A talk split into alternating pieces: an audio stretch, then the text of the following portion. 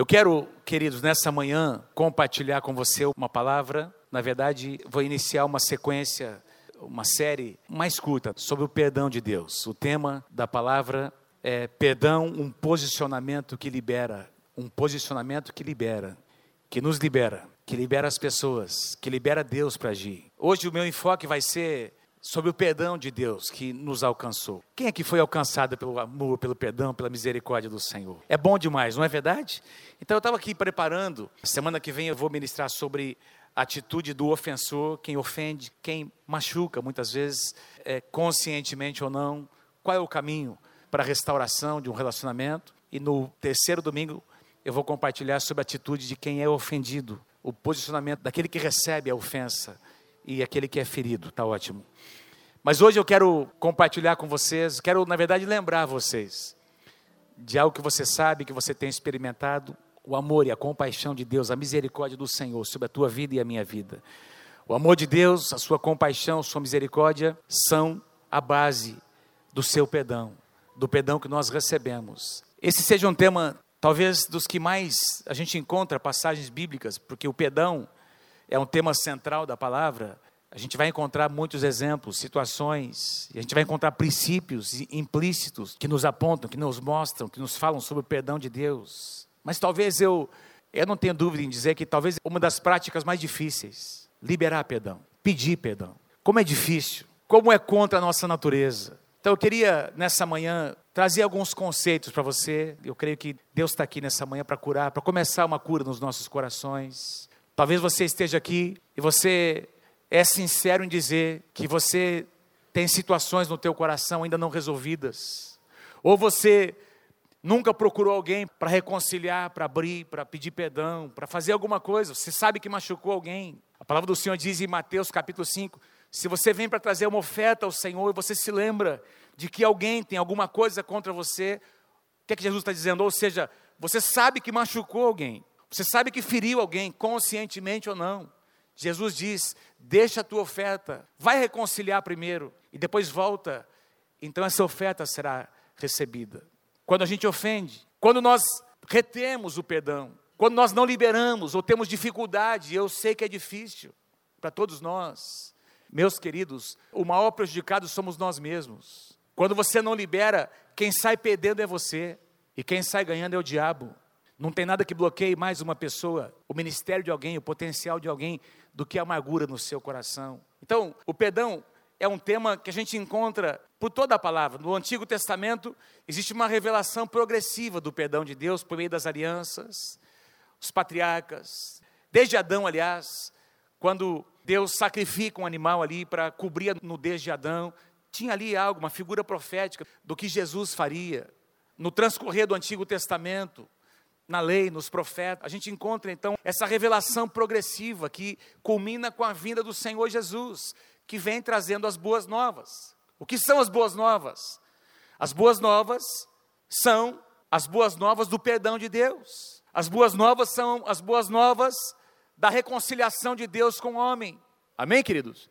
As boas novas trazem essa novidade que Deus, ele é um Deus perdoador, ele é um Deus que ama incondicionalmente. E nós, eu queria iniciar com duas passagens. O apóstolo Paulo diz em Efésios capítulo 4, verso 32: Sejam bondosos e compassivos uns com os outros, perdoando-se mutuamente, assim como Deus perdoou vocês em Cristo. Quero chamar a atenção a vocês dessas duas palavrinhas, assim como. Diga assim comigo, assim como. Esse é o padrão. Paulo está estabelecendo um padrão. Bondade, misericórdia, exerçam isso uns com os outros, assim como Deus fez com vocês. Colossenses capítulo 3, versículos 12 e 13. Portanto, como povo escolhido de Deus, santo e amado, revistam-se de profunda compaixão, bondade, humildade, mansidão, paciência, suportem-se uns aos outros e perdoem as queixas que estiverem uns contra os outros. Perdoem assim como o Senhor lhes perdoou, assim como, do mesmo jeito, da mesma forma. Ou seja, tem um padrão. Se nós não entendemos o que Jesus fez por nós, fica difícil liberar perdão para outros. Se nós não entendemos o que aconteceu conosco, quem nós éramos, quem era você, onde você estaria hoje, não fosse a misericórdia e o amor de Deus sobre a tua vida. O amor de Deus te alcançou, a misericórdia do Senhor. Então, nós fomos alvos deste amor, nós fomos alcançados por este amor, e nós experimentamos este amor, não é só no dia da nossa conversão, nós experimentamos todo dia. O ar que você respira, você respira porque Deus te ama. A comida que chega na sua casa, tá? Você trabalha, claro, é fruto do teu trabalho, mas a energia, a saúde que você tem, a inteligência que você tem para trabalhar, é fruto do amor de Deus pela tua vida. Amém?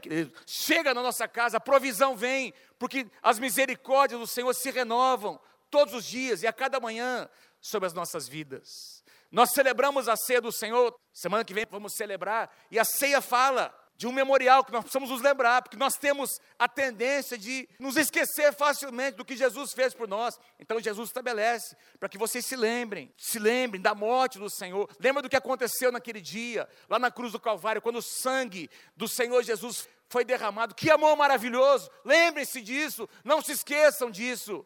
O apóstolo João diz, na sua primeira carta, no capítulo 4, versículo 19: Nós amamos porque ele nos amou primeiro. Nós amamos porque Ele nos amou primeiro. E eu poderia aqui, talvez, fazer aqui uma aplicação. Nós perdoamos, porque Ele nos perdoou primeiro. Nós exercemos misericórdia, nós podemos exercer misericórdia, nós podemos andar uma milha a mais, nós podemos liberar as pessoas, porque nós experimentamos isso. Alguém fez por nós antes. Você pode dizer amém? Mas fato é que perdoar é contra a nossa natureza. Perdoar totalmente contra a nossa natureza. A nossa natureza é rancorosa. A nossa natureza guarda. Ela quer se vingar. A nossa natureza, às vezes, vive uma vida de faz de conta. Faz de conta que eu perdoei. Faz de conta que eu estou bem. Mas aqui dentro o negócio está comendo, está corroendo e está tomando conta, produzindo amargura, afetando as pessoas. É impossível uma pessoa viver uma vida amarga. É impossível alguém é, que não libera perdão não afetar o meio onde ela vive. A casa é afetada, o casamento é afetado, os filhos são afetados, a sociedade é afetada. E Deus quer levantar nós, que somos a sua igreja, como agentes que vão trazer cura na sociedade, que vão mostrar para as pessoas que é possível liberar, porque quando você libera, você é que é liberado. Deixa eu, antes de eu definir, eu vou trazer nessa manhã duas definições, uma minha, pessoal, que eu coloquei, uma e outra, uma definição mais bíblica. Mas antes de trazer, falar sobre o que é o perdão, deixa eu dizer para você o que o perdão não é. Em poucas palavras, o perdão não é negar ou ignorar que você foi ofendido, fazer de conta que a ofensa não aconteceu, agir como se nada tivesse acontecido. Eu e você temos sentimentos, sentimentos existem, sentimentos têm que ser, em primeiro lugar, admitidos, depois confessados, tratados, e nós precisamos experimentar a cura dos nossos sentimentos. Quem pode dizer amém? Então, negar sentimentos é viver uma vida religiosa. Vamos fazer de conta que eu não senti nada, não senti nada. Nem me afetou. Afetou sim, porque afeta. Minha esposa acabou de chegar. Bem-vinda, irmã Mônica. Estava lá numa conferência em Brasília. Ela foi convidada. Que bom ter você de volta. Te amo. Estava sentindo falta, viu? meu Deus do céu. Ficar sozinho em casa, homem sozinho em casa, meu Deus do céu. Elas escondem tudo, irmãos. Eu liguei para ela, estava preparando a mensagem. Mônica, onde é que está aquele livro lá? Aquele livro. então, o perdão não é o que você pode negar. Não é negar ou ignorar a ofensa. Também, perdão não é liberado apenas quando o ofensor se arrepende. Não, se ele se arrepender, aí eu vou liberar perdão. Gente, deixa eu dizer uma coisa para você. Tem situações que vão te envolver, tem pessoas que vão te machucar. Eu não estou profetizando, é assim que a vida é. Tem pessoas que jamais vão reconhecer que erraram com você. Tem pessoas que jamais vão admitir. E vou dizer mais: quando você se aproximar delas para liberar, ou aqui no seu coração, você expressar que está liberando, ela ainda vai dizer: está vendo? Como eu estou certo? você conhece alguém assim? Você que Rio conhece alguém assim? O negócio é difícil. Então, o perdão não é liberado só quando o ofensor se arrepende. O perdão bíblico é liberado sem condições. Não ouvi nenhum amém, mas é verdade o que eu disse. Em terceiro lugar, o perdão não é um sentimento. Se depender de sentimento, você não vai liberar perdão nunca. Nem eu. Mas não vou mesmo. Vou falar para você, eu sou pastor, gente. Dá vontade de dar o troco toda hora. Basta sair aqui no trânsito. Se alguém me fechar, quem me conhece sabe. Mas olha, irmão, meus irmãos, às vezes na viajando, vem aquele cara ali atrás. Já tive, isso já, já aconteceu. Faz tempo, graças a Deus já, já fui curado, não é? E aí, meu irmão, ah, não é verdade? Vocês sabem como é que funciona isso. Você deixa o cara passar e vai atrás dele. Mete a luz alta, não é verdade? E aí a mulher fala: para com isso Perdão não é um sentimento, perdão é uma escolha, é uma ação consciente, é feita, o perdão é liberado pela fé. O perdão é totalmente baseado na palavra de Deus, não tem como. Por isso que o mundo não consegue entender esse projeto de salvação, de redenção da humanidade, o propósito eterno de Deus que começou lá no Éden.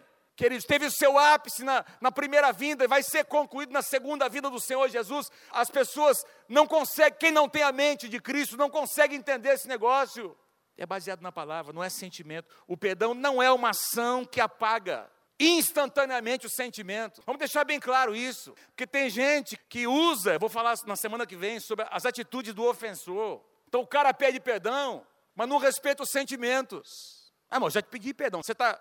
Não, pera um pouquinho. O sentimento tem que ser trabalhado, tem um tempo para ser curado. Então, o perdão não é uma ação que você libera e que instantaneamente apaga o que você sente. Os sentimentos estão ali, tem que ser trabalhados. Eu vou comentar sobre isso.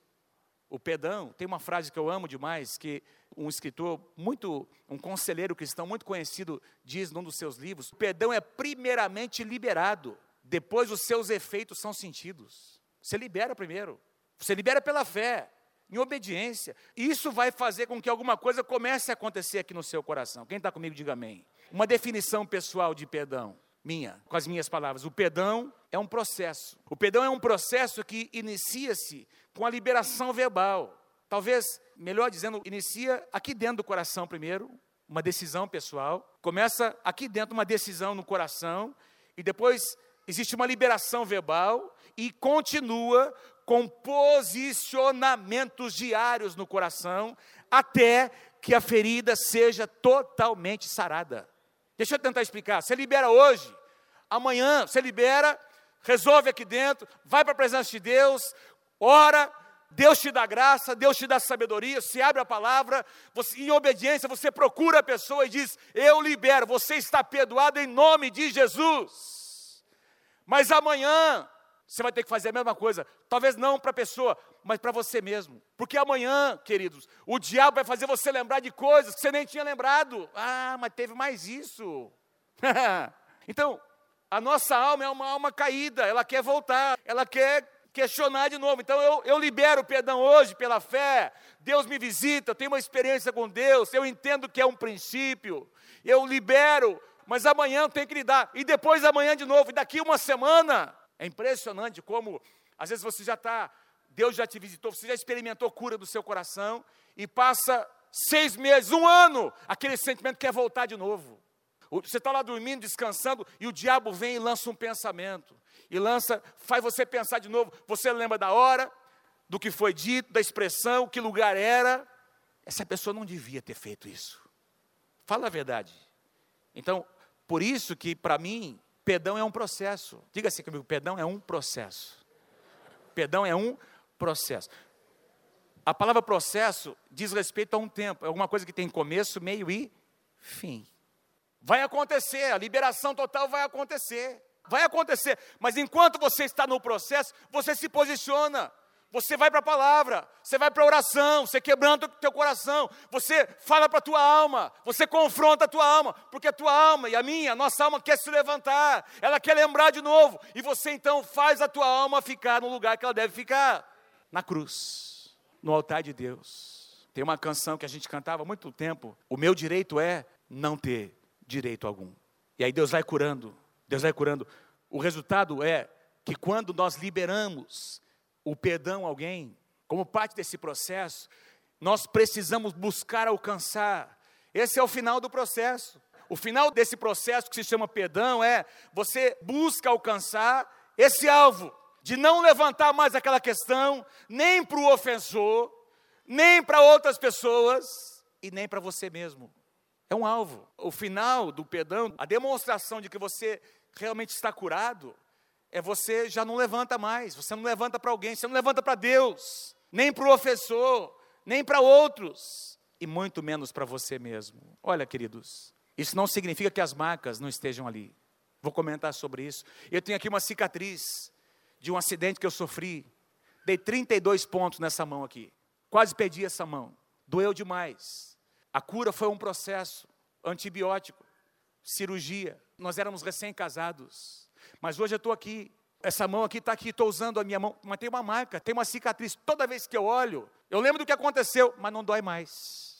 Não dói mais, porque foi tratado. O processo foi concluído. Quando estão entendendo o que Deus está dizendo para você nessa manhã? Fala para o teu irmão assim, meu irmão, vamos entrar nesse processo. Vamos aceitar o processo de Deus nas nossas vidas. É tão sério isso, mas é tão sério que eu estou dizendo a vocês, que tem gente bloqueado. Tem gente que o casamento não vai para frente, as finanças não vão para frente. Não é verdade? O relacionamento com os filhos, com o marido, com a esposa, com os pais, não vai, não rompe. Não acontece por quê? Porque a pessoa não consegue finalizar o processo. Perdão é um processo. Perdão é um processo que tem começo, meio e fim. É difícil entender, mas a pergunta que eu faço a você, não foi exatamente isso que Deus. Quem já teve na sua infância uma ferida que você ficou cutucando, ela não sarava?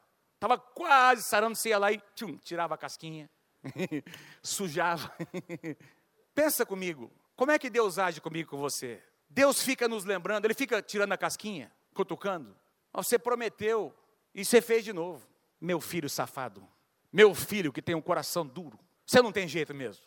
Ah, estou cansado de te perdoar. Alguém já ouviu isso de Deus? Na tua Bíblia está escrito em algum lugar que Deus está cansado de perdoar alguém.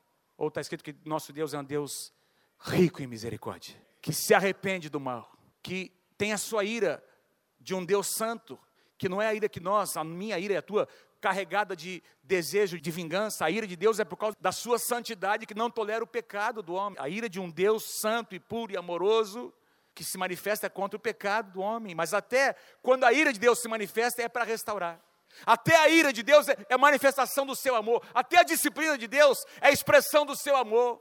Louvado seja o nome do Senhor. Deixa eu mostrar para você uma outra, agora uma definição mais bíblica. Aquela primeira foi uma, algo que eu coloquei do meu coração. Essa aqui é uma definição, assim, talvez mais bíblica, não é? E eu queria ler com você nessa. Aliás, quero pedir que você leia comigo. Vamos lá comigo, vamos lá. O perdão de Deus é um derramamento abundante da sua graça e misericórdia sobre o ofensor, que provê a remissão da pena, embora não o impeça de sofrer as consequências do seu pecado. Então, deixa eu, eu vou falar um pouquinho sobre essa a remissão da pena. Qual era a pena que estava sobre nós? A pena que estava sobre nós era a separação eterna. A incompatibilidade entre a natureza de Deus e a natureza do homem produzia separação. Essa era a pena que o homem que estava sobre nós, eternamente separado, nosso espírito morto, Agora, deixa eu começar de trás para frente, porque aqui, nessa definição que eu coloquei, fala sobre que apesar de experimentarmos o amor e a graça, e enfim, a misericórdia, o perdão de Deus, essa expressão, isso que nos toca, não nos impede de sofrer as consequências do nosso pecado. Como é que é isso, pastor? Então me explica. Ué, foi suficiente ou não foi suficiente o que aconteceu na cruz do Calvário? Afinal de contas, recebemos ou não? Recebemos ou não a cura, a restauração, o perdão dos nossos pecados. Como eu disse, o homem era pecador, Deus de um lado, do outro lado santo. Isaías capítulo 59 diz que havia um abismo entre nós e o nosso Deus por causa dos nossos pecados, e Jesus vem para criar uma ponte. Jesus veio para construir uma ponte, amados, que nos conectou ao coração de Deus. Hebreus diz que ele abriu um novo e vivo caminho. O seu sangue foi derramado. Então essa pena da separação eterna, ela foi paga, foi removida. Agora eu te pergunto: as consequências permanecem ou não? Claro que permanecem. Veja na sua alma, na minha alma, nós temos uma alma caída, egoísta. Gálatas capítulo 5 fala sobre a luta de todos os dias entre a carne e o espírito. A vontade de Deus e a sua vontade pessoal, sim ou não? Os nossos apetites carnais, desejos, que nós precisamos todos os dias colocar no altar de Deus. O nosso corpo físico está sofrendo as consequências do pecado de Adão. Claro, nós estamos Querido, nós estamos enfrentando enfermidades. E se Jesus não voltar, todos nós vamos passar e uma nova geração vai se levantar. Diz que a morte será o último inimigo a ser vencido Por que a morte é um inimigo? É um inimigo que está aí ainda, que vai ser totalmente vencido na segunda vida do Senhor Jesus, mas nós estamos enfrentando corrupção no nosso corpo, consequências do pecado. Então, tem gente que não entende, tem gente que fala da graça de Deus como se fosse alguma coisa assim barata demais. Tem gente que fala e usa isso de uma forma indevida. Por que, que eu estou dizendo isso? Porque o pecado sempre traz consequência. Um marido que fere uma esposa, que trai uma esposa, ou uma esposa que trai moralmente o marido, vai produzir feridas, tem que ser curado. É um processo, tem consequências, tem que ser resgatado, tem que ser feita uma nova semeadura. Um marido que faz isso, ou uma esposa que faz isso, não pode ficar dizendo, ah, por que você fica? Não, tem que se humilhar, tem que pagar um preço, tem que fazer uma nova semeadura. Quem está comigo aí, diga amém, em nome de Jesus. Deixa eu dizer uma coisa, teu celular está aí, Paulinho? Então, se eu vier aqui, o celular do Paulinho está aqui no banco. Paulinho, olha que bacana para aquele pessoal. Eu pego o celular do Paulinho, uma hora que ele não. Pego emprestado. Aí o Paulinho percebe que o celular dele foi roubado por alguém. O pastor roubou o celular dele. ele fica sabendo. Ou então eu vou para casa, Deus diz para mim assim: não, vai lá. Olha, pede perdão para você roubou. E eu vou aqui, Paulinho. Ó, Deus estava orando, estava na sala de oração, Paulinho. Deus falou comigo. Cara, já pedi perdão para Deus. E quero pedir perdão para você, você me perdoa. Obrigado, viu, querido? Amém.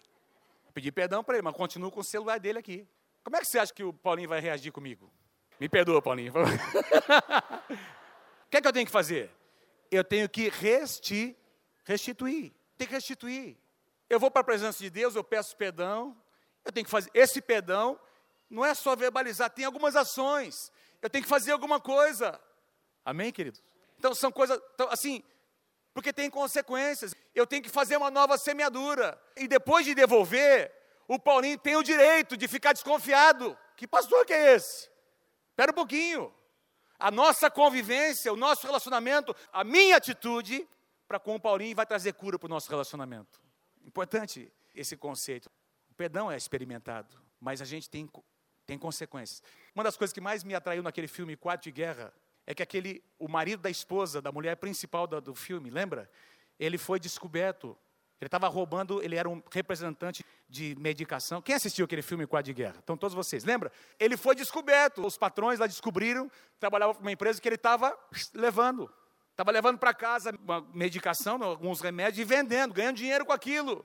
Ele foi lá, teve um encontro com Deus, Aliás, não foi descoberto, ele pediu perdão, não? ele foi lá, teve um encontro com Deus e voltou com a caixa, devolveu. Mas ele causou prejuízo para a empresa. E o que me chamou a atenção no filme é que o, o dono da empresa veio na casa dele para dizer: Você está perdoado, mas você precisa pagar o que você levou. Quem está aí comigo, diga amém. Restituição. A cura tem um preço, o perdão é um processo.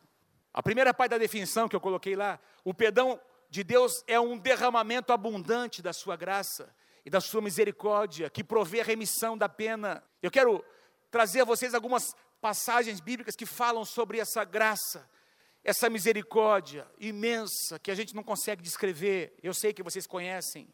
E depois eu quero orar com você nessa manhã. A gente vai continuar nos próximos dois domingos falando sobre esse tema. Mas hoje, eu quero que você saia daqui lembrando de que Deus te ama. Lembrando de que você pode amar, você pode perdoar, porque você foi amado, você foi perdoado. Tem alguma coisa, tem uma referência, tem um padrão. Então, Salmo 86, por exemplo, versículo 5 diz: Tu és bondoso, tu és perdoador, Senhor. Rico em graça, tradução atualizada diz: abundante em benignidade para com todos os que te invocam, perdoador. Aqui a ideia é, tem uma tradução que diz: Tu és compassivo, pronto a perdoar quando você chega para pedir perdão para Deus, Deus nunca diz para você, me dá um tempo que eu vou pensar. Deus já disse para alguém aqui, você chegou, se humilhou, se quebrantou, e Deus disse: está bom. Só que é o seguinte, volta na semana que vem que eu vou ficar pensando aqui. Não, tem uma prontidão em Deus, tem uma predisposição em Deus, em perdoar você, em te acolher de novo, em te dar novas chances, em permitir que você tenha na sua vida muitos novos começos. E nós precisamos agir da mesma forma. Eu não consigo, eu também não, mas a graça de Deus vem sobre as nossas vidas. E nós podemos fazer o que nós não tínhamos condições antes. Deus nunca vai dizer para você, a ah, você de novo. Quantas vezes você já me prometeu? Não, queridos. Porque o nosso Deus é bondoso e perdoador, rico em graça, para com todos que o invocam. O caráter de Deus é cheio de compaixão. Quem pode dizer amém? Salmo 103, versículos 3, 11 e 12. É Ele, o Senhor, que perdoa alguns dos nossos pecados, todos os nossos pecados. Pois como os céus se elevam acima da terra, assim é grande o seu amor para com os que o temem, e como o Oriente está longe do Ocidente, assim ele afasta de nós, para longe, as nossas transgressões. Ele não apenas nos perdoa, ele afasta de nós aquilo que traria condenação, aquilo que nos faria sentir condenados. Louvado seja o nome do Senhor. Nenhum pecado é tão grande que não possa ser superado pela graça e pela misericórdia do Senhor Jesus. Ele afasta de nós. Veja o que o profeta Isaías declara, Isaías capítulo 1, versículo 18. Venham. Olha, eu achei lindo, não é porque nunca tinha notado esses detalhes. Vamos refletir juntos, Deus diz, sobre o meu perdão, sobre a minha graça. Vamos, reflita comigo. E Deus te convida nessa manhã a refletir com Ele. Vamos refletir juntos, diz o Senhor. Embora os seus pecados sejam vermelhos como escarlate, eles se tornarão brancos como a neve. Embora sejam rubros como a púrpura, como a lã se tornarão. A gente tem cantado aquela canção Alvo mais que a neve, não é? Vamos cantar? Sem nenhum instrumento aqui? Quem pode puxar aí? Paulinho. Alvo mais que a neve. Vai lá, você é o pastor de música, vai lá, cara. Alvo mais que a neve alvo mais.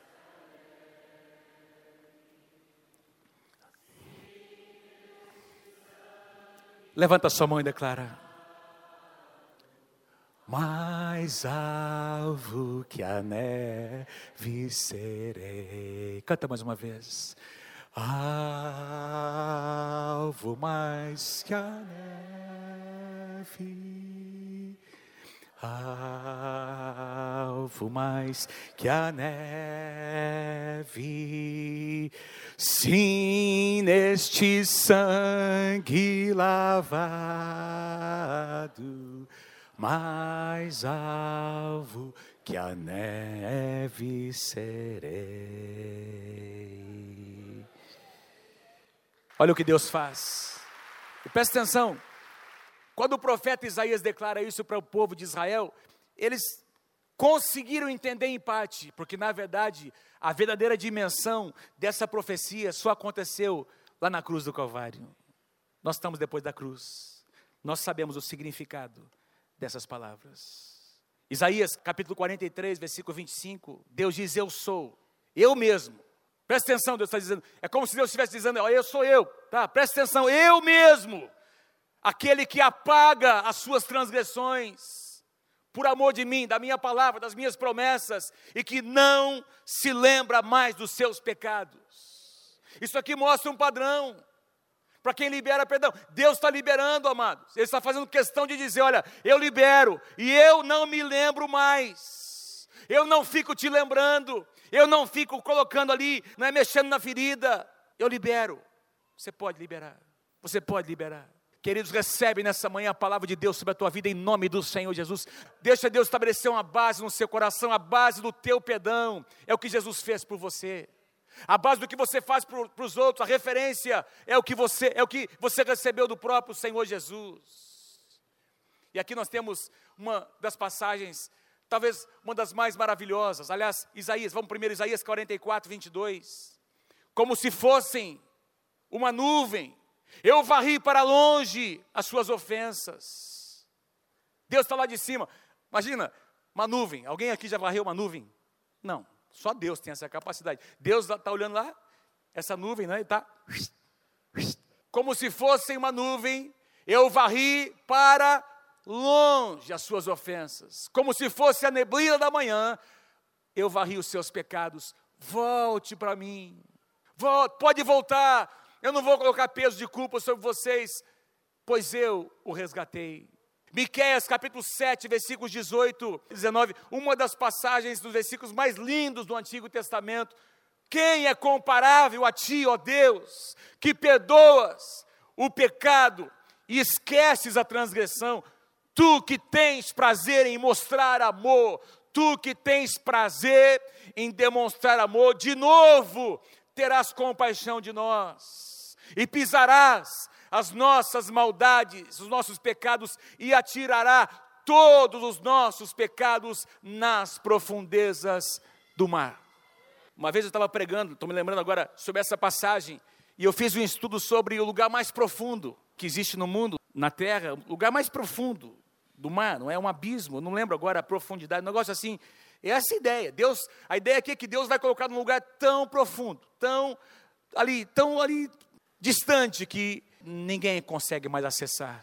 É o que Deus faz, é o que Jesus fez com os meus e os teus pecados. Um lugar totalmente inatingível. Quem pode dar um aplauso para esse Deus maravilhoso? Quem pode dar um aplauso para esse Deus maravilhoso? Enquanto você aplaude, diga obrigado, Senhor. Obrigado, obrigado, obrigado. Porque eu fui alcançado pelo teu amor, Senhor. Veja, presta atenção. Deus não faz de conta que nós não temos pecado. Ele trata com o nosso pecado. Deus não faz de conta que nós não o ofendemos. Sim, nós o ofendemos. Toda vez que eu e você pecamos, nós machucamos o coração de Deus. O filho pródigo disse: que ele estava longe de casa, disse que caindo em si, ele disse: Eu vou voltar e vou dizer para o meu pai: pequei primeiro contra os céus, e depois pequei contra ti. Toda vez que nós pecamos, nós machucamos, nós ofendemos o coração de Deus. Deus não faz de conta que ele não estava ferido, que o seu coração não foi ferido, mas ele tem uma ação. Ele é um Deus que perdoa. Ele é um Deus que diz: Olha, eu, sim, você pecou, você me machucou muito, muitas vezes. Mas olha, presta atenção eu te recebo de volta. Eu pego o que você fez, eu jogo no lugar, eu afasto de você as tuas iniquidades. Eu trago cura no seu coração. Eu proponho restauração para o teu casamento, para os teus relacionamentos. E é como se Deus estivesse dizendo: olha, presta atenção o que eu faço com você, você pode fazer com outros. Essas são as boas novas do Evangelho. O que Deus fez por você e por mim, nós podemos fazer. Nós podemos fazer com a graça e com a capacidade que o Senhor nos dá. Mateus capítulo 26, versículo 28, isto é o meu sangue, a última ceia, isso aqui é o meu sangue, o cálice é o meu sangue, que é derramado em favor de muitos para perdão. Tem uma tradução que diz remissão, pagamento dos pecados. Hebreus capítulo 9, versículo 22, segunda parte, sem derramamento de sangue, não há remissão de pecados. Jesus derramou o seu sangue. A ideia aqui de derramar, de remissão, a, a palavra remissão significa, fala, diga assim comigo, expiação. Remir significa, nesse sentido aqui, remissão. A tradução mais apropriada é cobertura. Cobertura. Quando no Antigo Testamento havia um dia chamado o dia da expiação, uma vez por ano, presta atenção, esse é um princípio importante. Uma vez por ano, Israel se reunia, dois animais eram trazidos. O primeiro deles o sacerdote impunha as mãos, sumo sacerdote, sobre a cabeça deste animal e declarava os pecados da nação que tinham sido cometidos todo aquele ano. Eu não sei como isso acontecia. Eu acho que as famílias traziam suas relações de pecados, iam declarando, e o sacerdote verbalizava o que tinha sido feito, e impunha as mãos sobre aquele animal, e ele era despedido para longe, para morrer no deserto. O Senhor leva para longe os nossos pecados. Mas tinha um outro animal. Esse animal era morto, era imolado, o seu sangue era derramado, e esse sangue, o sumo sacerdote pegava esse sangue, levava lá no Santo dos Santos, onde tinha a arca da aliança, uma tampa com aqueles dois querubins, e o sacerdote aspergia, jogava o sangue do cordeiro sobre aquela tampa, que o significado daquela tampa é o assento de misericórdia. Ele aspergia o sangue, fazendo, produzindo uma cobertura. Dentro daquela arca tinha as tábuas da lei, que, é que as tábuas da lei, o que, que a lei fazia? A lei apontava o pecado, mas não resolvia o problema. Mas com o sangue de Jesus, com o sangue do Cordeiro sobre, sobre toda acusação se vai. O sangue é a cobertura. Não diz, olha, aliás, é muito interessante, tem uma, uma passagem em Romanos capítulo 4, diz, olha, bem-aventurados aqueles cujas iniquidades são perdoadas e cujos pecados são encobertos. Não, cobertos. Deus não encobre o pecado de ninguém. Deus cobre com sangue, com sangue de Jesus. A cobertura do sangue libera a sua vida e a minha vida. A cobertura do sangue representa a remissão dos nossos pecados, o perdão de todos os nossos pecados e a possibilidade de nós renascermos, de nós iniciarmos novamente e de nós vivemos uma vida de vitória na presença do Senhor. Quem pode dizer amém? Nele nós temos, Efésios capítulo 1, versículo 7, nele, em Jesus, nós temos a redenção por meio do seu sangue, o perdão dos pecados de acordo com as riquezas da sua graça. Colossenses 1, 13 e 14, ele nos libertou do império das trevas e nos transportou para o reino do Filho do seu amor, no qual temos a redenção, a remissão, a cobertura, o sangue, o sangue. Quando Deus olha para nós, Ele não nos vê pessoas pecadoras, Ele vê o sangue de Jesus sobre as nossas vidas. E é por isso que o apóstolo Paulo diz em Romanos, capítulo 8, que diremos diante dessas coisas, se Deus é por nós, quem será contra nós? Aquele que não poupou o seu próprio filho, mas antes o entregou por todos nós, como não nos dará juntamente com ele de graça todas as coisas? Quem fará alguma acusação contra os escolhidos de Deus, é Deus quem os justifica por meio do sangue. Quem os condenará foi Cristo Jesus que morreu e mais, que ressuscitou, está à direita de Deus e também hoje, agora, no dia 2 de abril de 2017, intercede por nós, está intercedendo por nós. Quem nos separará do amor de Cristo. Quem nos separará? Será tribulação, angústia, perseguição, fome, nudez, perigo ou espada? Mas em todas, diga comigo lá, leia comigo, mas em todas estas coisas somos mais que vencedores por meio daquele que nos amou. Diga mais uma vez, de novo lá, mas em todas estas coisas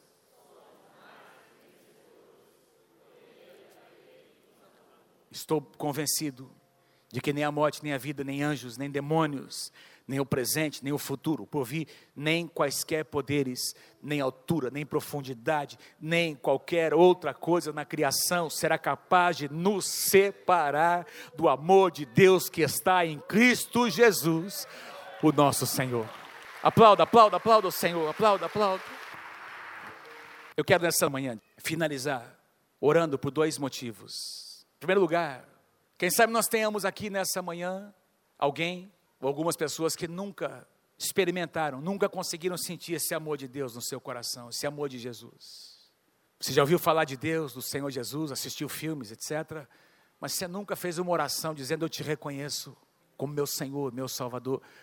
A palavra de Deus diz no livro de Romanos, no capítulo 10: Todo aquele que invocar o nome do Senhor será salvo. Essa remissão de pecados esse perdão é experimentado, é provado, está disponível para todos, mas só é experimentado por aqueles que abrem o seu coração. Está disponível para toda a humanidade, porque Jesus morreu por toda a humanidade. Mas os que invocam se tornam filhos, os que desejam, os que abrem o seu coração, recebem a cura, recebem o perdão no seu coração. Então, quem sabe tem aqui, se houver uma pessoa, já valeu a pena eu quero orar com você nessa manhã. Alguém aqui nunca fez uma oração de entrega. Eu quero orar com você. Quero pedir que você levante a sua mão. Você nunca fez uma oração reconhecendo Jesus como seu Senhor e Salvador.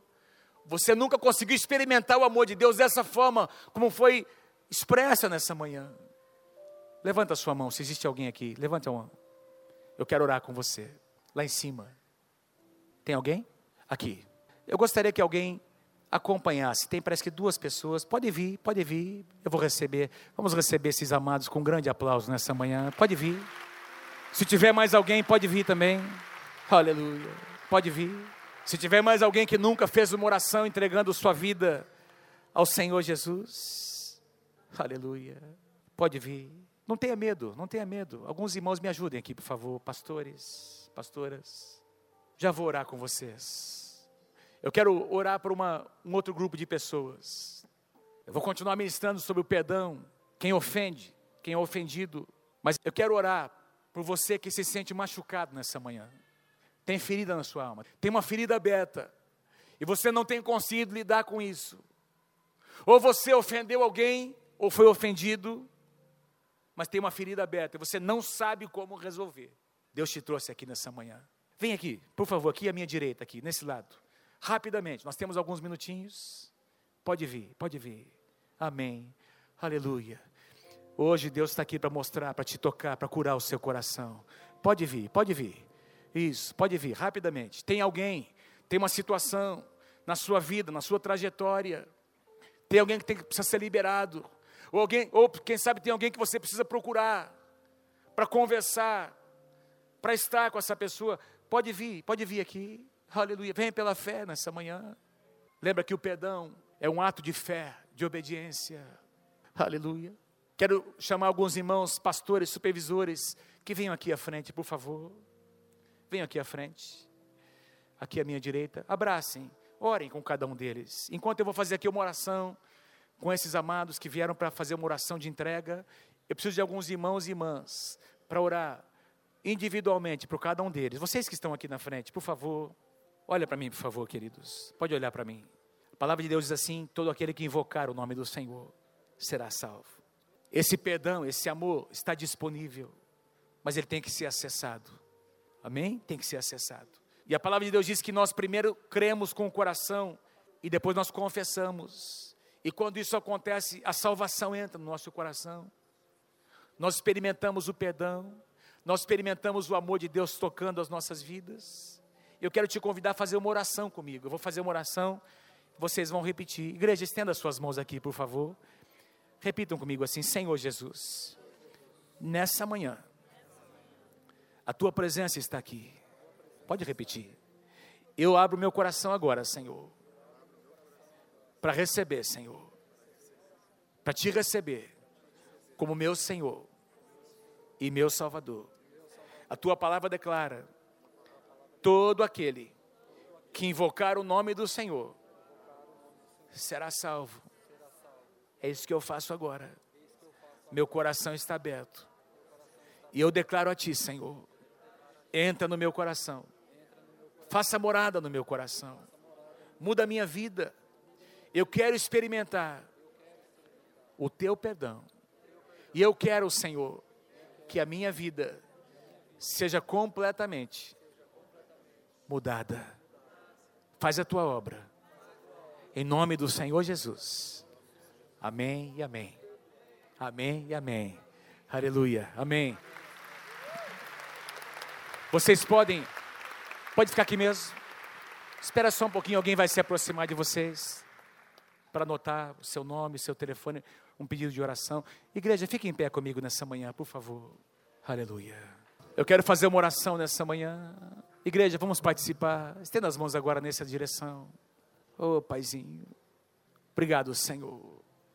Obrigado porque nessa manhã nós pudemos entender um pouquinho mais sobre o teu amor, Senhor, tua misericórdia e o teu perdão que nos alcançou.